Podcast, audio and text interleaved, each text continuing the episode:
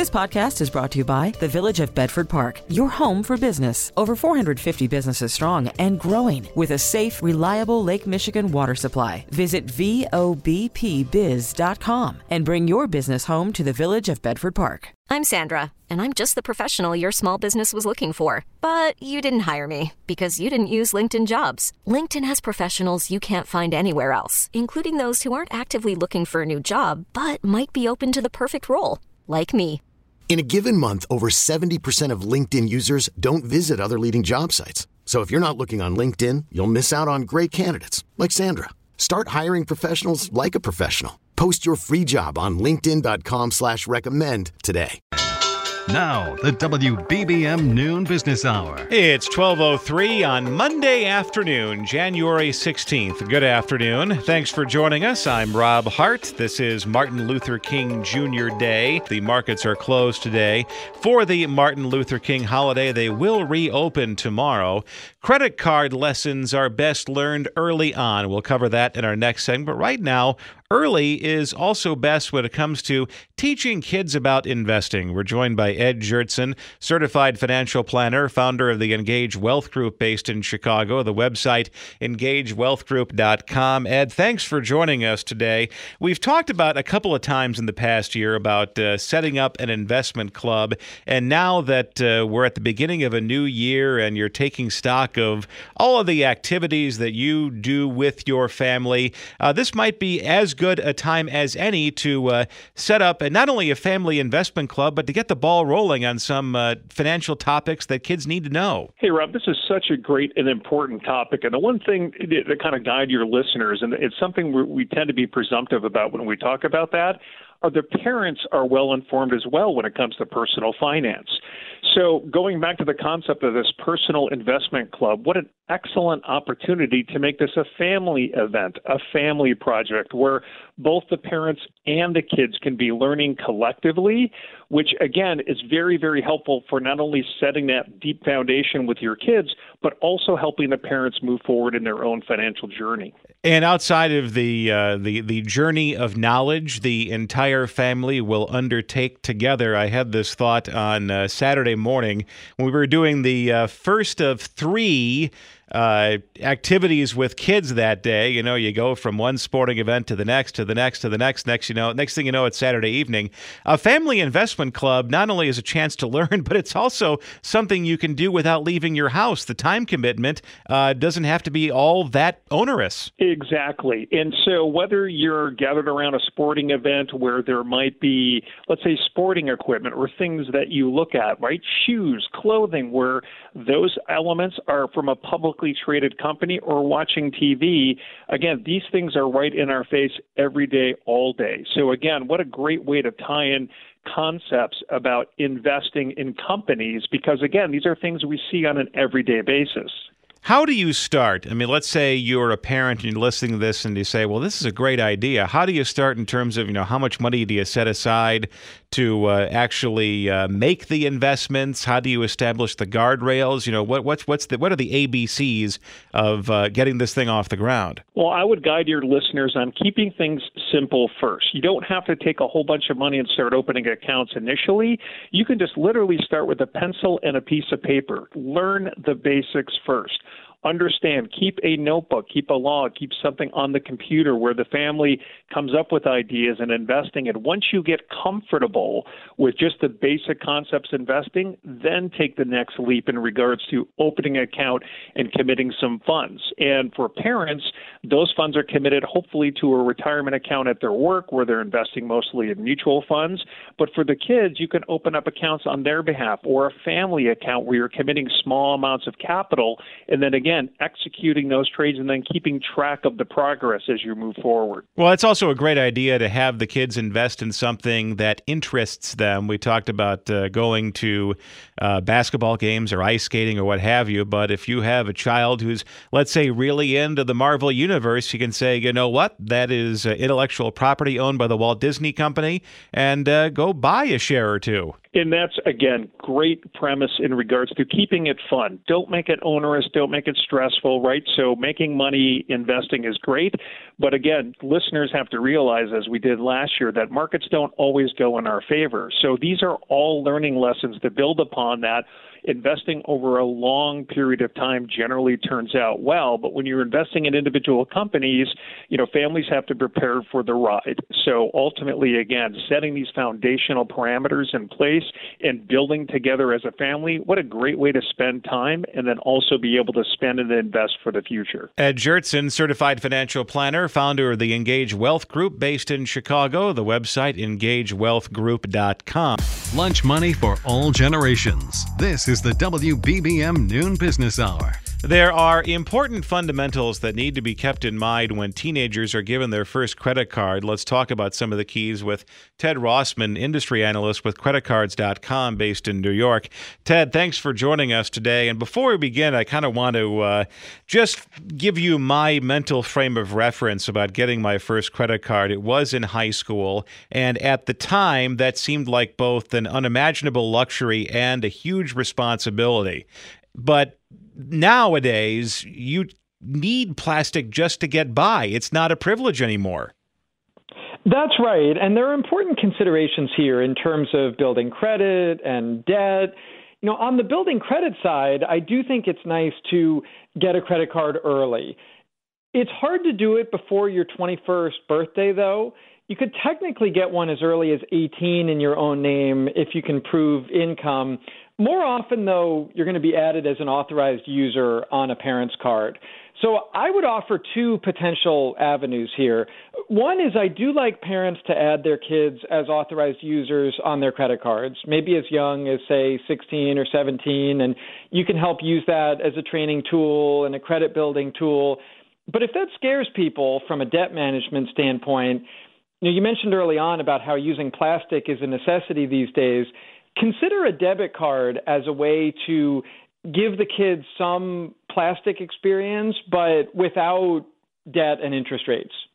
And then as a parent, if your child is getting his or her first credit card, and it's a credit card, what are some good rules of the road to impart early on? I think you really need to monitor your kids' spending. American Express, for example, lets primary cardholders set spending limits on authorized users. So that might actually be a smart teaching tool. At the very least, checking in with your child regularly, monitoring that spending, knowing what's appropriate and what's not. You know, I do think something like age 16 or 17 is a good time to get started because they're still living at home, they might be driving, they have some independence.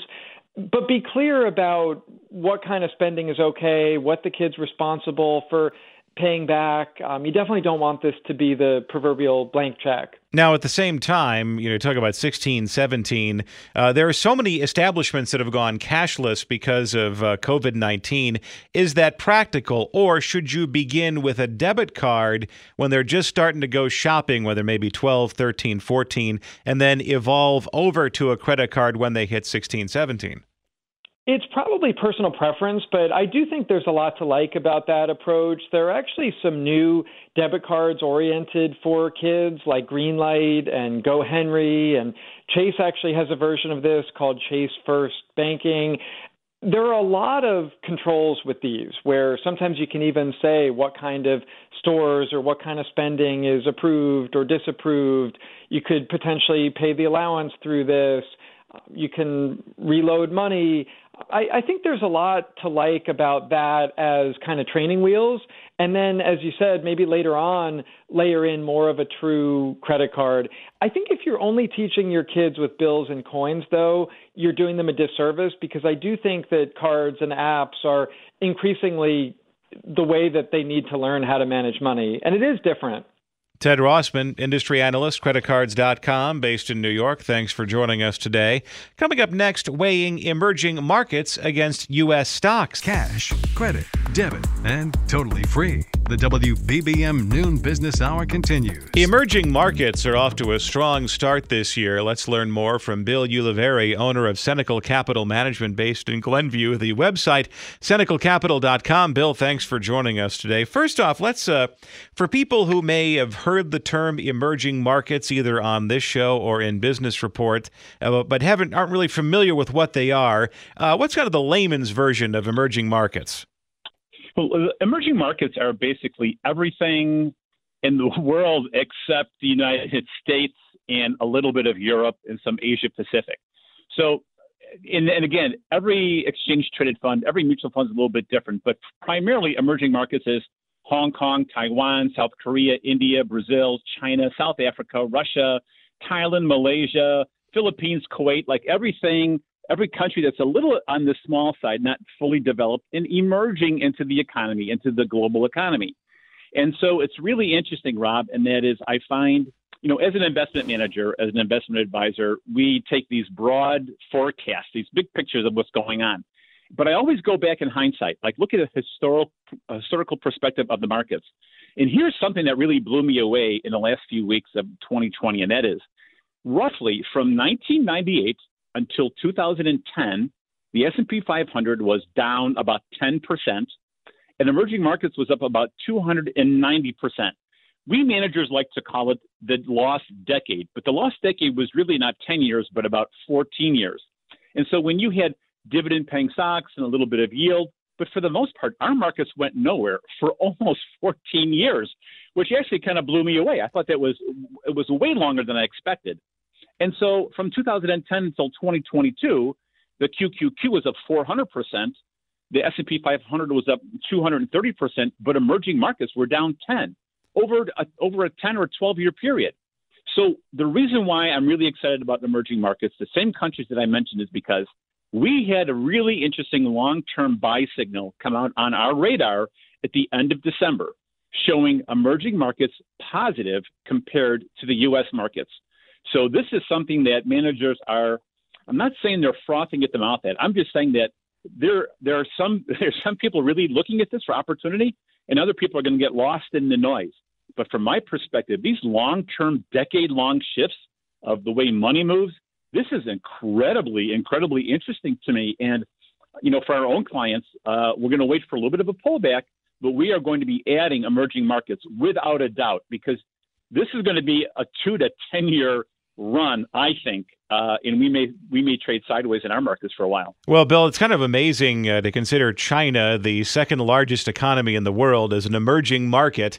But I would imagine, though, as they lift their COVID restrictions that have been in place for 3 years, just look at the economic boom that took place in this country, and that was with COVID restrictions that weren't all that restrictive, and they weren't in place for that long. Now you're talking about a population of 1 billion people that had to deal with severe COVID restrictions for 3 years. That's a lot of pent-up demand to be unleashed. It's true, and I'm not exactly sure. I have to be honest with you, Rob. I don't know exactly why this is happening. All I know is that it is happening. And it's interesting that the emerging market mutual funds, they actually don't have a very big allocation to China. Just as you say, how can the second largest economy in the world have such a small allocation? Well, they have their issues just like we have ours, right? And we're just seeing incredible strength from some of the other smaller Asian nations in Brazil and South Africa. And I just think that that's really interesting. Now, which way this is going to play, I'm not 100% sure. I can't say with 100% certainty. All I'm saying is that maybe, you know, we were all on board with Japan. We were afraid Japan was going to buy the United States in 1989. And what happened? Japan peaked, and it hasn't even reached this 1989 high yet, I think, in the Nikkei. I'm going to have to go back and take a look at that in another perspective. But we opened up negotiations with China in 1972. What if? I'm not saying. I'm just saying, what if China's kind of peak Asia, and it's these other countries that are going to be pulling the cart, rather than China, just like we thought Japan was going to rule the world in 1989. So I'm just offering a different perspective, Rob. That's all I'm doing. And my analytics show that emerging markets, not China, are going to be pulling the cart for the next 2 to 10 years within the investment platform. Bill Uliveri, owner of Senecal Capital Management, based in Glenview, the website SenecalCapital.com. I'm Sandra, and I'm just the professional your small business was looking for. But you didn't hire me because you didn't use LinkedIn Jobs. LinkedIn has professionals you can't find anywhere else, including those who aren't actively looking for a new job, but might be open to the perfect role, like me. In a given month, over 70% of LinkedIn users don't visit other leading job sites. So if you're not looking on LinkedIn, you'll miss out on great candidates like Sandra. Start hiring professionals like a professional. Post your free job on linkedin.com/recommend today.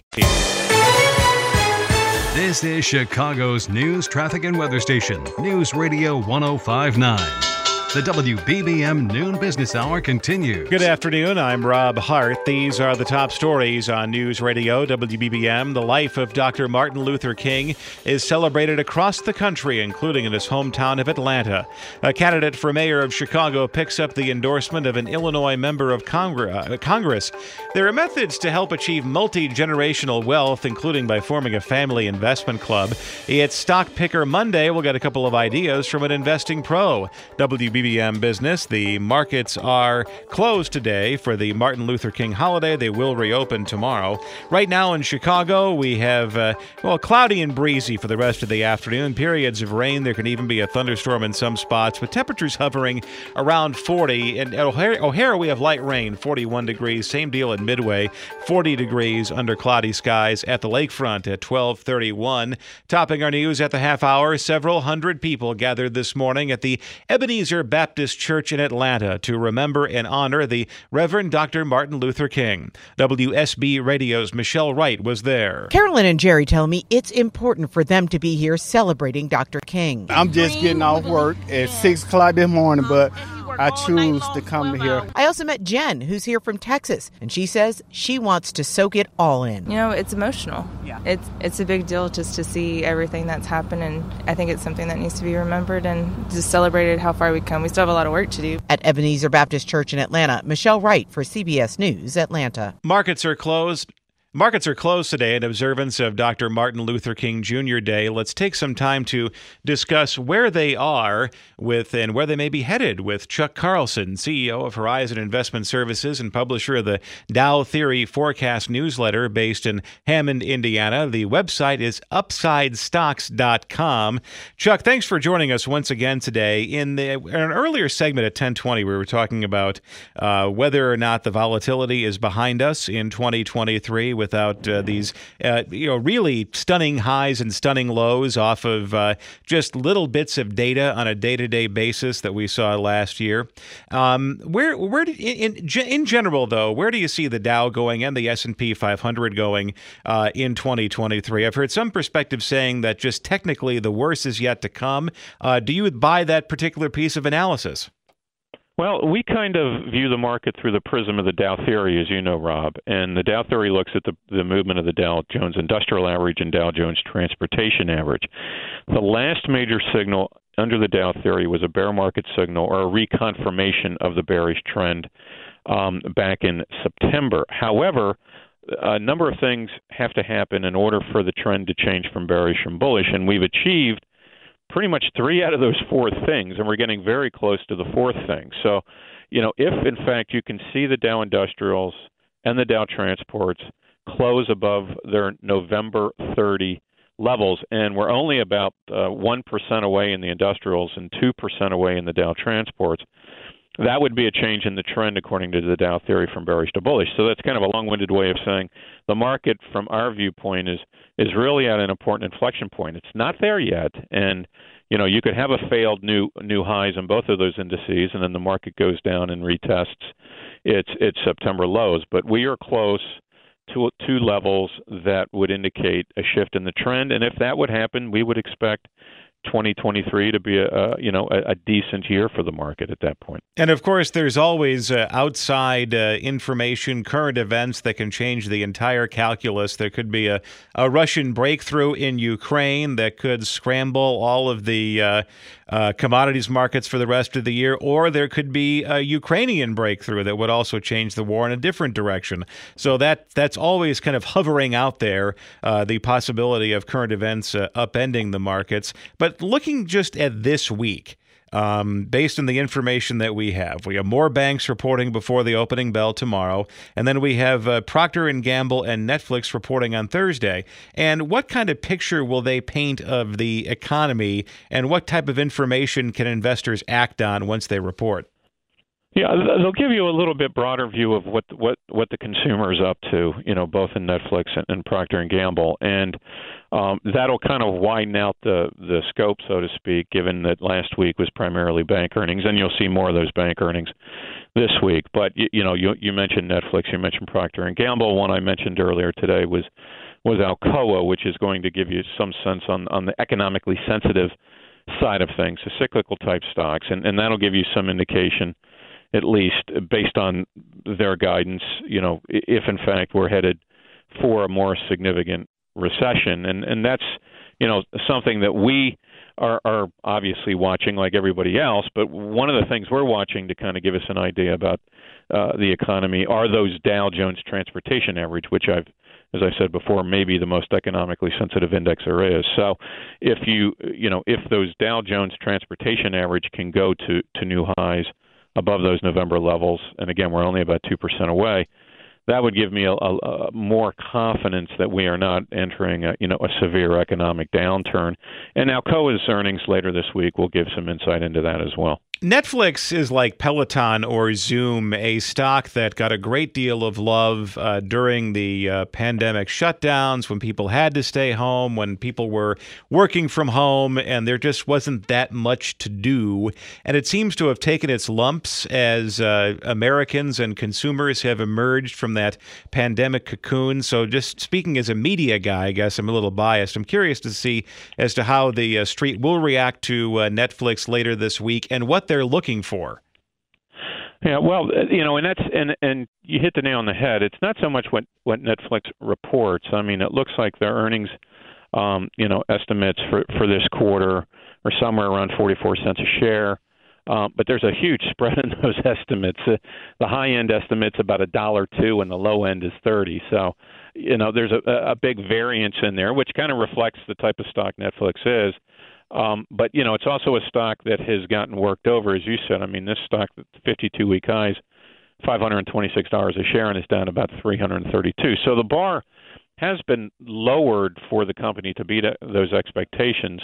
And if it is a true beat, you'll see the stock react positively to that. I think there's still plenty of headwinds for Netflix going forward, but it certainly is discounting a lot of potential bad news there already. And again, how that stock reacts to the earnings as opposed to what the actual number is really what's important from a market perspective.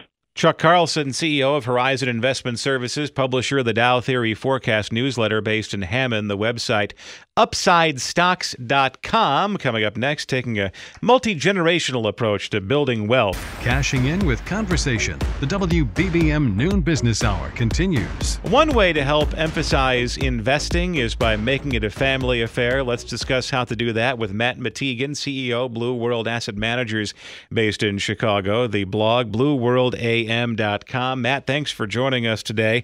I'll give you a little anecdote. I'm responsible for driving the kids to school 2 days out of the week before I go to the train, and of course they listen to Dad's radio station in the car. My two of my daughters, and they listen to the business report, and my oldest now has questions. What's inflation? What's the stock market? How? What does it mean when markets go up or down? And to answer those questions, as the host of a business show, you can sit them down and just explain all of these concepts to them, or you can say, all right, go in there, get your hands dirty. We're going to start investing in stocks. And starting a family investing club is a great way to get those hands dirty and answer some of those questions. It is. It's very effective. And as as you suggested, we use the Family Investment Club as a very broad-based learning tool. It's not just about buying stocks and bonds. It's talking about the economy, the things that impact the economy, how to read financial statements, how to conduct due diligence on a private firm. So the anecdote you just shared just warms my heart to no end, because one of the biggest failings that my wife and I had seen over the course of our careers consulting with businesses and successful families was there was never a good succession plan in place or a plan to teach the next generation how the wealth was built to begin with, what's done to preserve and protect it, and how to keep it growing. So the whole idea behind our family investment plan was just that, to make sure that everything that we know that needs to be known in order to perpetuate the success is passed down to subsequent generations. And, you know, now we're talking about children, nieces, nephews, cousins. The circle is getting wider, and it's a lot of fun, and it's extremely productive. And someone's approach to money or financial conversations or investing, it's also kind of a good window into someone's mindset as well, because there are some people, even as adults, they find the whole idea of money and investing to be very intimidating, and that one wrong move is ruin is just around the corner. And then there are some other people, and you see this on social media, and you see this on web forums all the time, that investing is not a way to build wealth. It's a way to make a killing. And as a result, you know, a family investment club is a way to demystify the process and also take the whole notion of the get-rich-quick scheme out of the equation. Yeah, and those are extremely important concepts. One of the things that prevents a lot of people from getting into investing at all is just that. It seems overwhelming. It seems scary. What we teach, and we teach a seminar called Money as a Second Language. And one of the first things we go out of our way to do is make sure people understand that at the end of the day, it's arithmetic. If you can do arithmetic, you can invest safely and comfortably. It's the words that you need to get comfortable with a lot more than the math. So demystifying it and taking that fear out of it, that sense of being overwhelmed out of it. And it goes from being overwhelming to just plain fun. Matt Mategan, CEO, Blue World Asset Managers, based in Chicago. Find his blog at blueworldam.com. Join us this time tomorrow for Travel Tuesday, and still to come, our Monday Stock Picker. Money conversation that pays a big dividend. The WBBM Noon Business Hour continues. It's Stock Picker Monday, and helping us out today is Tim Ghriskey, Senior Portfolio Strategist at Ingalls & Snyder, based in New York. Tim, thanks for joining us today. And you have two stocks to tell us all about, and the first one is from the energy sector. Yes, Rob, it's a pleasure to be with you on Martin Luther King Day. Let me just mention energy as a sector. It had huge outperformance in 2022. Great returns. Was really the only sector that had really good returns for the year. We expect that to continue in the sector. Oil and gas is not going away for some time. There are lots of strong companies here. I'm going to highlight briefly ConocoPhillips, which has a 10-year plan for restrained investment, steady growth, improving returns, and most importantly, returning cash to shareholders. They've made a commitment to do that, returning 30% of their cash flow to shareholders. They're well-diversified geographically. They are a low-cost producer. And again, a high dividend as well as stock repurchases. And very quickly, when you talk about returning cash to investors and sensible growth, this is kind of a response to the last half of the last decade when the fracking boom took off and the energy sector really took its lumps. It sure did. Interestingly here, they are scaling back on investments in the oil and gas area. They are investing to reduce emissions. And I think, while this isn't a pure green play, they are moving in that direction. They see the writing on the wall. And then let's move on to your next stock, which is in the IT sector. Right. ServiceNow, which is a software company. Their first move when they were created was to offer a best-of-breed software for the IT service management part of corporations. And they really have a great product there. Since then, they've broadened out into other departments within corporations, human resources, service delivery, customer service, the financial departments, and along with industry-specific software solutions for other companies. So this is a really strong company. They are gaining market share. They have a very limited or a very high customer retention rate, 97% to 98%, and a really superior product. And this is going to be just a great growth company long term. And once again, the ticker symbols for your selections: ConocoPhillips, COP, and ServiceNow, NOW. Tim Ghriskey, Senior Portfolio Strategist at Ingalls & Snyder, based in New York. Thanks for joining us today. You'll find past programs and later today a podcast of this hour at WBBMNewsRadio.com and the Odyssey app. T-Mobile has invested billions to light up America's largest 5G network, from big cities to small towns, including right here in yours. And great coverage is just the beginning. Right now, families and small businesses can save up to 20% versus AT&T and Verizon when they switch. Visit your local T-Mobile store today.